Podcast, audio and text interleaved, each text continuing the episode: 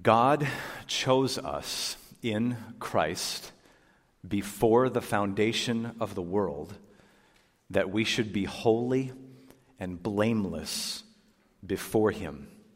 In love, He predestined us for adoption as sons according to the purpose of His will to the praise of His glorious grace.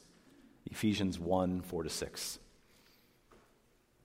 God saved us and called us to a holy calling, not because of our works, but because of His own purpose and grace, which He gave us in Christ Jesus before the ages began.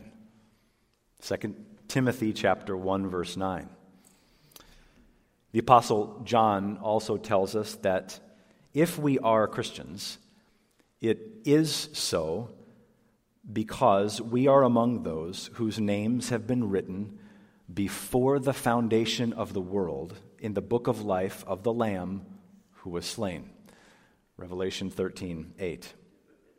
And then the risen Lamb, Jesus himself, charges us in Matthew 28, verses 19 and 20 All authority in heaven and on earth has been given to me.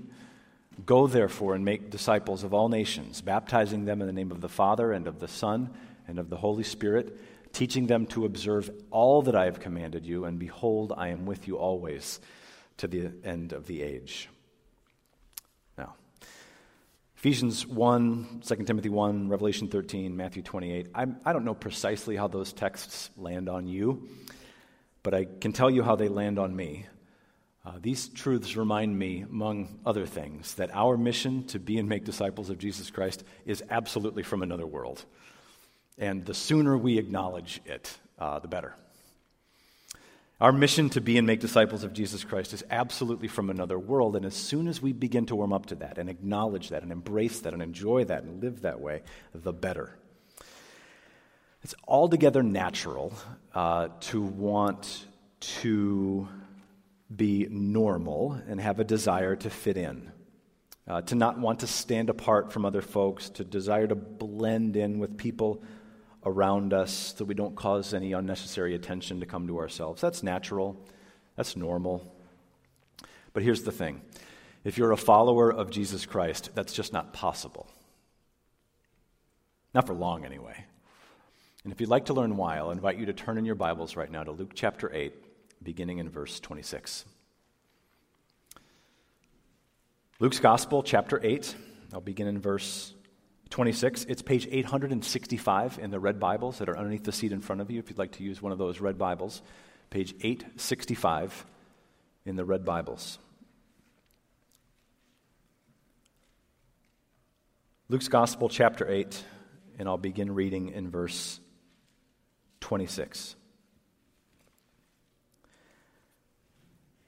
The they here in this passage is Jesus and his disciples. Then they sailed to the country of the Gerasenes, which is opposite Galilee. When Jesus had stepped out on land, there met him a man from the city who had demons.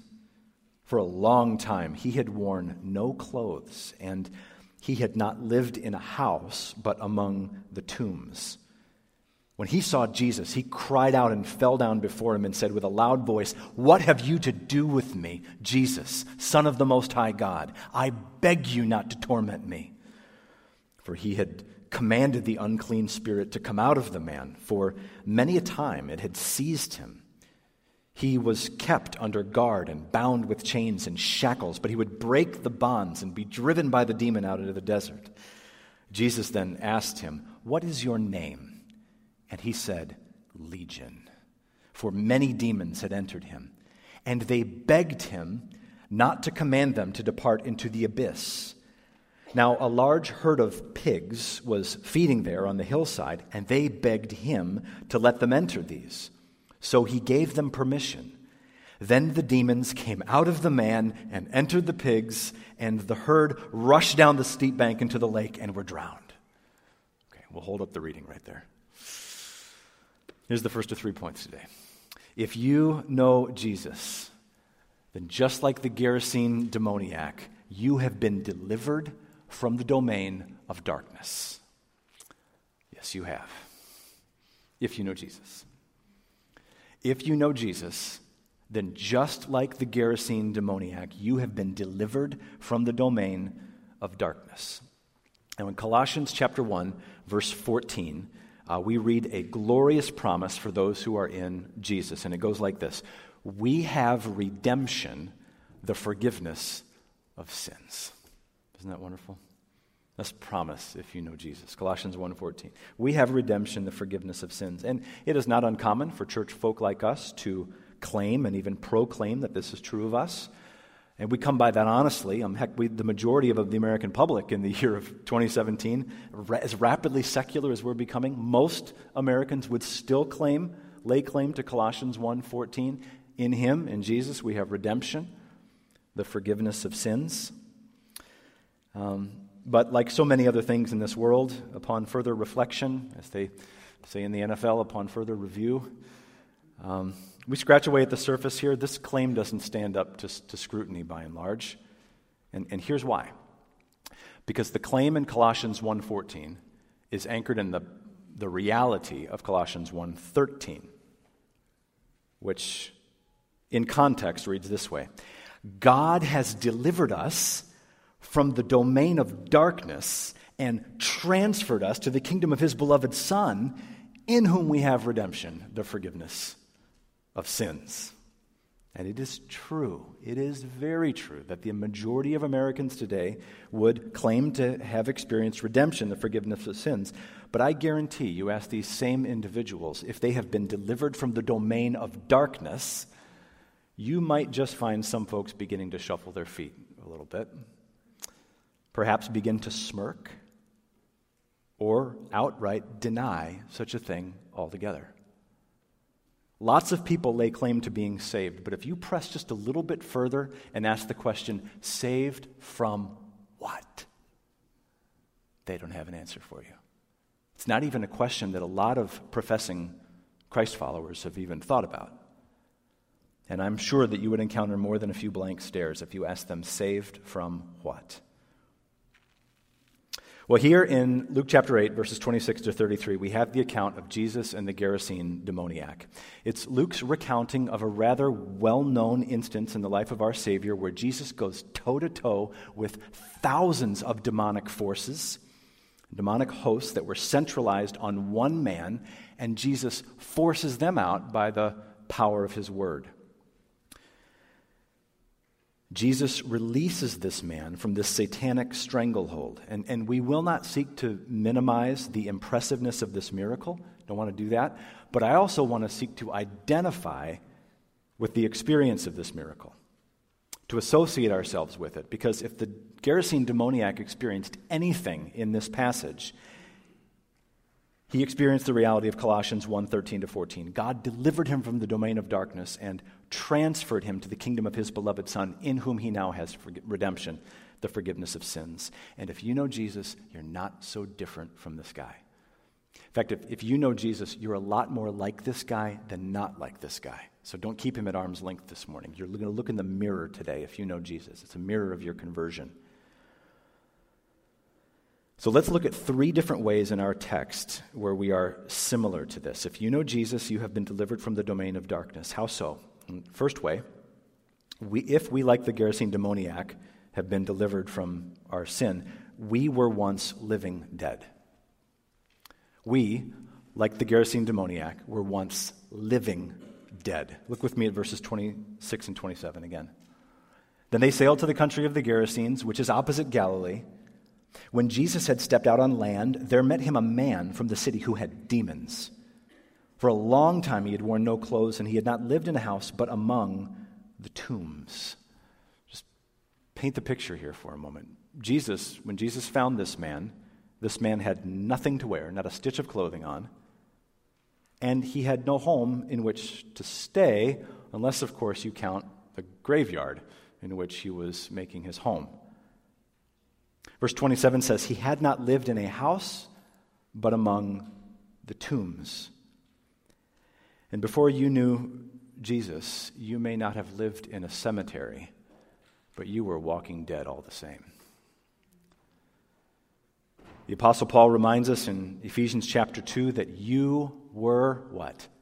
Dead in the trespasses and sins in which you once walked, following the course of this world, following the prince of the power of the air, the spirit that is now at work in the sons of disobedience, among whom we all once lived in the passions of our flesh, carrying out the desires of the body and of the mind. We were by nature children of wrath, like the rest of mankind. We were dead to prayer, dead to Scripture dead to holiness, dead to evangelism, dead to foreign missions, dead to worship. We were dead to God. We're not so different from this man. Like the Gerasene demoniac, we too were once living dead. Second way we're like him. Like the Gerasene demoniac, we were once entirely outmatched. Like the Gerasene demoniac, we were once entirely outmatched. Verses 28 to 30. When he saw Jesus, he cried out and fell down before him and said with a loud voice, What have you to do with me, Jesus, Son of the Most High? I beg you not to torment me. For he had commanded the unclean spirit to come out of the man. For many a time it had seized him. He was kept under guard and bound with chains and shackles, and uh, he would break the bonds and be driven by the demons out into the desert. Jesus then asked him, What is your name? And he said, Legion for we are, uh, Legion, that's another passage where he says, for we are many. And many demons had, had entered him. Okay. This man, from every indication that we have, was demon possessed. I mean, that's what the rest of the passage says. Um, and when we get there, he was demon possessed. And while it's true not every unbeliever is demon possessed, it is true that every unbeliever is demon oppressed, at least to a degree. It does not seem to me a stretch to make that claim in the view the way that the apostle John speaks about the world in 1 John 5:19, where he says, "We know that we are from God, and the whole world lies in the power of the evil one." That's a sobering thought. Everyone on your list of 5 that you are praying for we are from God, according to John, while the whole world, everyone on your list of five that you're seeking to celebrate and demonstrate and communicate the gospel to, lies in the power of the evil one. Jesus asked the satanic presence in verse 30, What is your name? And the answer he received back is, is Legion. Luke goes on to explain, For many demons had entered him. Legion is a Latin word for a military unit made up of thousands of soldiers. Not just a thousand, thousands of soldiers. This man is outmatched. Now, Jesus may be outnumbered, but he is not outmatched. Amen? And like the Gerasene demoniac, we too were once entirely outmatched. We were Satan's toy, we were sin's plaything. Third, we, like the Gerasene demoniac, were once miraculously rescued. If you know Jesus, you, like the Gerasene demoniac, were once miraculously rescued, verses 31 to 33. And they begged him not to command them to depart into the abyss. Now, a large herd of pigs were feeding there on the hillside, and they begged him to let him enter these. So he gave them permission. Then the demons came out of the man, entered the pigs, and the herd rushed down the steep bank into the lake where they were drowned. Hmm. In the Sea of Galilee, I take it. Now, these verses in here is, is, far more than we could ever possibly begin to develop in just a, a subpoint of point one. This, so much of this deserves comment. Um, the way that the demons cowered in his presence, what do they do? What's the active verb that they use with reference to him? They beg him they're in a position to be begging to Jesus. Uh, the demon's fear of the abyss. That's fascinating. I did all kinds of reading on that this week, and we won't even touch that right now. The demon's fear of the abyss, the abode of the grave. The fact that a herd of pigs became a substitute host for these thousands of satanic troops, and in turn, all those pigs lost their lives in the fray. That's an interesting line that we could go down. But I think before we pursue any of those lines of truth with, with profit, let's just, let's just back up and, and note the net effect of all of this. This man got saved. He met Jesus. And if you know Jesus, no matter how you conceive of it in your mind, your conversion was no less dramatic. Not in the most important way. Like the Gerasene demoniac, you were once living dead. You were entirely outmatched, and you were miraculously rescued. Our mission to be and make disciples of Jesus Christ is absolutely from another world. Its source comes from another world, and it breaks into this world, and it dethrones the sinful powers in this world over our hearts. If you know Jesus, then like the Gerasene demoniac, you have been delivered from the domain of darkness. Praise God for it. Now, that reality is what's going to send ripple effects into the rest of the sermon that's going to move us toward mission. So, here's the second point today. If you know Jesus, then like the Gerasene demoniac, you have neighbors who do not know how to handle what just happened. Like the Gerasene demoniac, you have neighbors who do not know how to handle what's happened. And I, I left a typo in the outline, um, so you'll have to correct it if it drives you nuts. It would, it would drive me nuts. I'm mildly uh, OCD, so just change the your to a you in point number two, and you're off and running? If you know Jesus, then like the Gerasene demoniac, you have neighbors who don't know how to handle what's happened. Okay, let's continue the story, verses 34 to 37. When the herdsmen, neighbors, saw what had happened, they fled and told it in the city and in the country. Then people went out to see what had happened, and they came to Jesus. And they found the man from whom the demons had gone sitting at the feet of Jesus, clothed and in his right mind. And they were afraid. And those who had seen it told them how the demon possessed man had been healed. Literally, the Greek is saved. The word there, saved.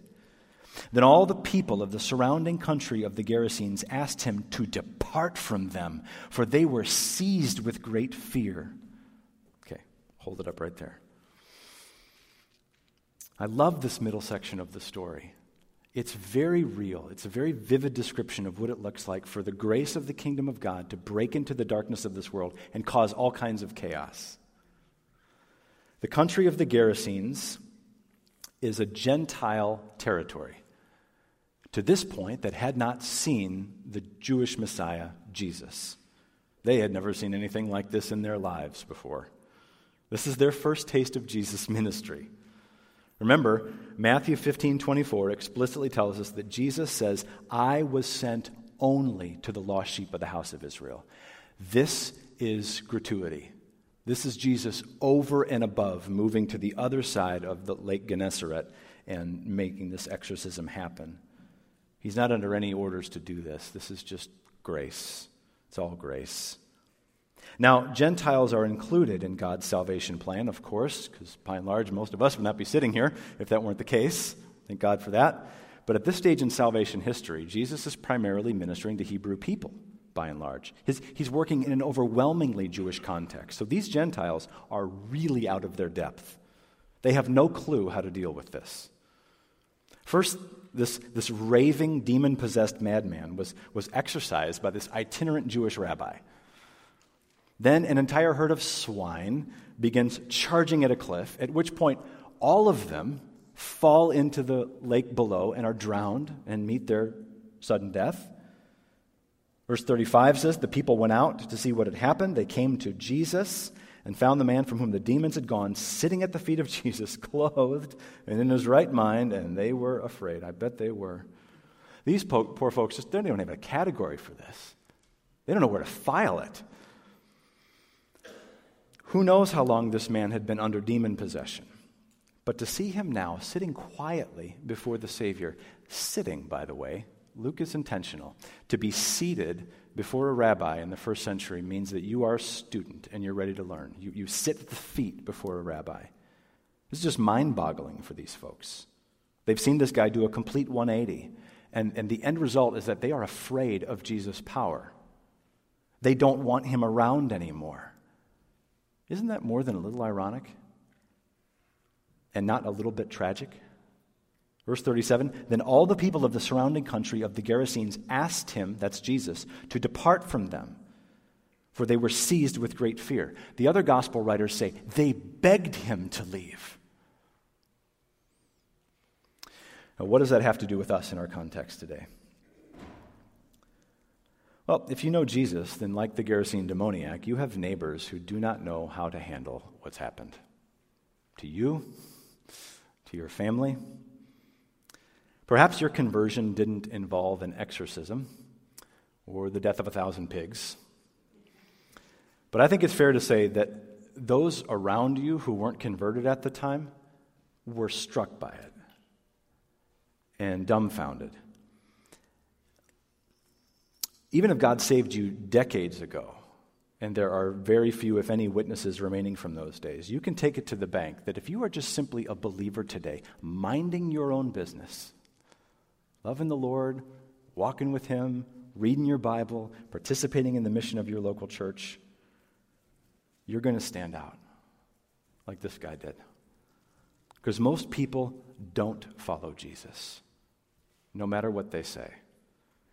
Even most church people don't follow Jesus. I don't assume that just because somebody darkens the door of a church building that they're a sold out follower of Jesus Christ. Those things don't follow from one another necessarily. Just as sitting in my garage doesn't make me a car. So sitting in an evangelical church sanctuary on Sunday morning don't make me a Christian. Some of you needed to hear that this morning because some of you are with us today and you haven't been born again. You're here, but you're walking dead. And that can change today.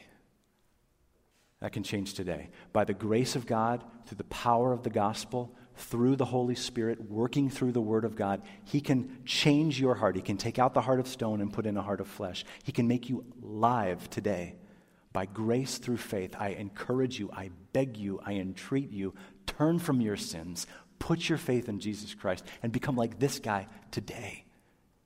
Today.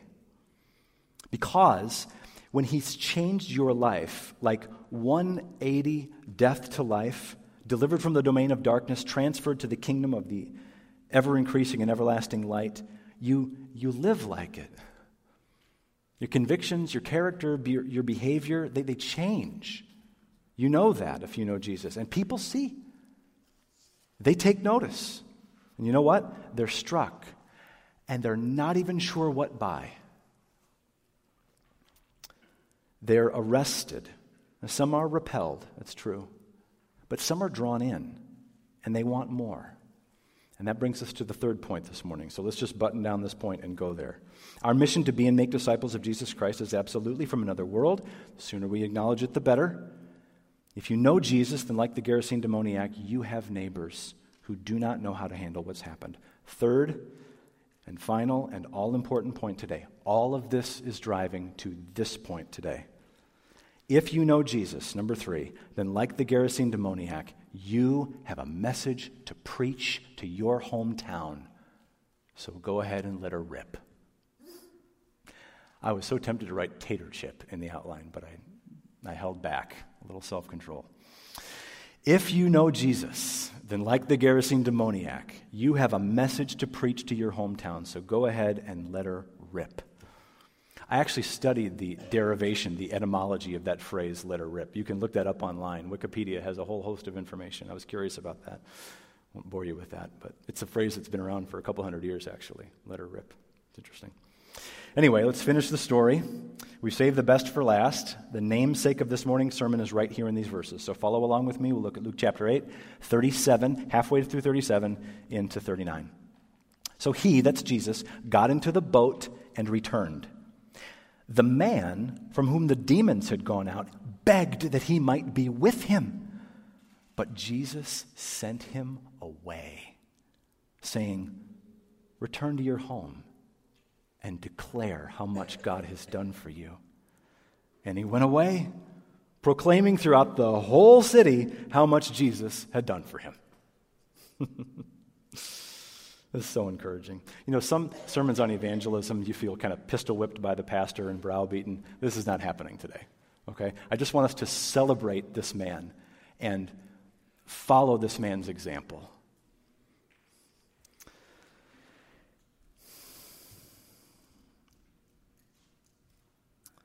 In the same way that the demons begged Jesus that they may not be thrown into the abyss, and so that they could enter the swine, and in the same way that the Gerasene countrymen begged Jesus that he would leave them, that's according to the parallel account in Matthew 8 34. So this man is begging Jesus, note the verb, he's begging him that he might be able to go with him in the band of disciples and become the 13th disciple and accompany them in the boat across the lake. Puritan pastor Matthew Henry notes, he desired Christ's company as much as others dreaded it. I hope that's true for you. I hope you desire Christ's company as much as unbelievers around you might, might dread it. Now, how does Jesus respond? I beg you, Lord Jesus, bring me with you. How does he respond? By sending him away. Isn't that stunning? Verses 38 39. But Jesus sent him away, saying, Return to your home and declare how much God has done for you. He didn't just ask Jesus to go with him, he begged him. And Jesus turned him down. Or should we say, he turned him round and sent him home? He sent him right back to where he came from. He sent him home. Return to your home and declare how much God has done for you. And if you stop to think about it, that's where Jesus sends most of us who follow him today. Most of us are told to go home. It's absolutely mission critical, of course, with regard to church planting and global evangelism, that Jesus commission persons to, to go overseas to the unreached and unengaged peoples of the world. You know how it works in the Church of Jesus Christ, the Great Commission, global evangelism. You are either a goer or a sender, there's no third option. Jesus still commissions the vast majority of us not for overseas missions, but for local mission. In fact, if God is calling you to global missions today, to go to overseas missions, then understand this local mission, singular, not plural, local mission, domestic ministries, that is both the launching pad as well as the proving ground for global missions. What you grow in the fields is what you load on the trucks. You can only export what you are manufacturing. You serve what's in your cupboard, right? Global evangelism is predicated upon local mission. Now, here in this text, they are one and the same. That's interesting. At this point, the whole world is an unreached people group. So for him to go home, this man is right in the midst of the unreached and unengaged. He's doing missions everywhere he goes. How does he respond to Jesus' command? I mean, does Jesus need to tell this guy twice? Nope happy just to occupy a small part of the field if he could just serve Jesus. He's off like a shot, isn't he? Last sentence in verse 39. And he went away, proclaiming throughout the whole city how much Jesus had done for him. Now, slipped in between verses 38 and 39 is something really, I would call it sneaky, but Luke's a gospel writer, so we can't call him sneaky. Um, it is one of the sneakiest references, though, to the deity of Christ you're liable to find in the New Testament. Did you catch it? Let's read verse 39, and I bet you'll see it if you haven't yet. Return to your home and declare how much God has done for you. And he went away, proclaiming throughout the whole city how much Jesus had done for him.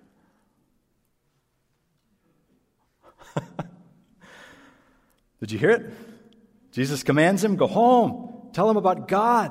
So he went home. He told him about Jesus. Luke's a careful author, isn't he?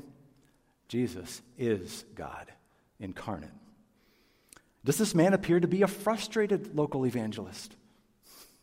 No. I'd have to say, liberated evangelist is more like it. The text says, once again, he went away proclaiming throughout the whole city how much Jesus had done for him. Now, the word proclaiming here in the original is an extra special word. It doesn't appear a lot in the Bible. It's the Greek word uh, for a herald, for a preacher. The word is preacher here. It's this. This is preaching, proclaiming. Um, normally, there's other words uh, that the New Testament would use for what this man is up to, but it uses the preacher word here. Paul uses the exact same word when he exhorts Timothy in 2 Timothy 4 1 and 2. I charge you in the presence of God and of Christ Jesus, who is to judge the living and the dead, and by his appearing in kingdom, preach the word. Preach it. Uh, it's, it's the word that means the work of a town crier. It's, it's hear ye, hear ye, a message from the king. That's the word for proclaiming here. He's not just sharing, not just speaking, right? Speakers are from Radio Shack, right? He's not speaking, he's preaching. What a town crier does. In the Gospel of Luke, other preachers like this, in this limited elite group, are John the Baptist, preacher, Luke chapter 1. Another preacher would be Jesus himself, preaching in the synagogues. When Jesus sends out the 12 disciples in chapter 9, that's preaching. You see that in chapter 9. And then finally, when Jesus issues Luke's version of the Great Commission, Luke 24 47, we see Jesus says, Repentance and forgiveness of sins should be proclaimed, preached in his name to all nations, and then uh, beginning from Jerusalem. That's the word for new uh, preaching, too. So, what does, this, what does this mean for us today? Let's just land the plane. Um, it's real simple. If you know Jesus, then like the Gerasene demoniac, you have a message to preach to your hometown. So go ahead and let it rip. Um, we need this encouragement today, don't we? Yes, we should concentrate on demonstrating the gospel of Christ, not, not minimizing compassion or mercy ministry or, or being the good news when you move into a situation. Please, please do that. Let's not ruin, let's not unsay with our lives what we say in the gospel. So be the good news when you share the good news with unbelievers. Yes, we ought to labor to lay a foundation for our relationships with lost people, foundation that can bear the freight of the gospel as we share it with them. Yes. Yes, we ought to speak the truth in love. Yes to all of this. But at the end of the day, it's all said and done. Christianity is for sharing, isn't it? The gospel is for the ears. And if we live squeaky clean, super friendly lives among our neighbors, and yet they never hear the good news from our mouths, it's like we are a commercial for a product they don't know what to buy. And evangelistically speaking, we are worthless.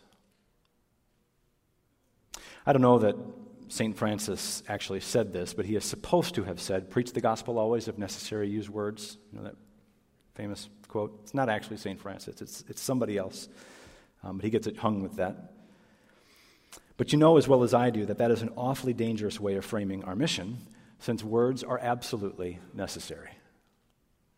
They're not optional. I prefer instead uh, the comment of another Christian leader who recently said, Preach the gospel always, if necessary, rebuke anyone who says if words are necessary. Words are necessary.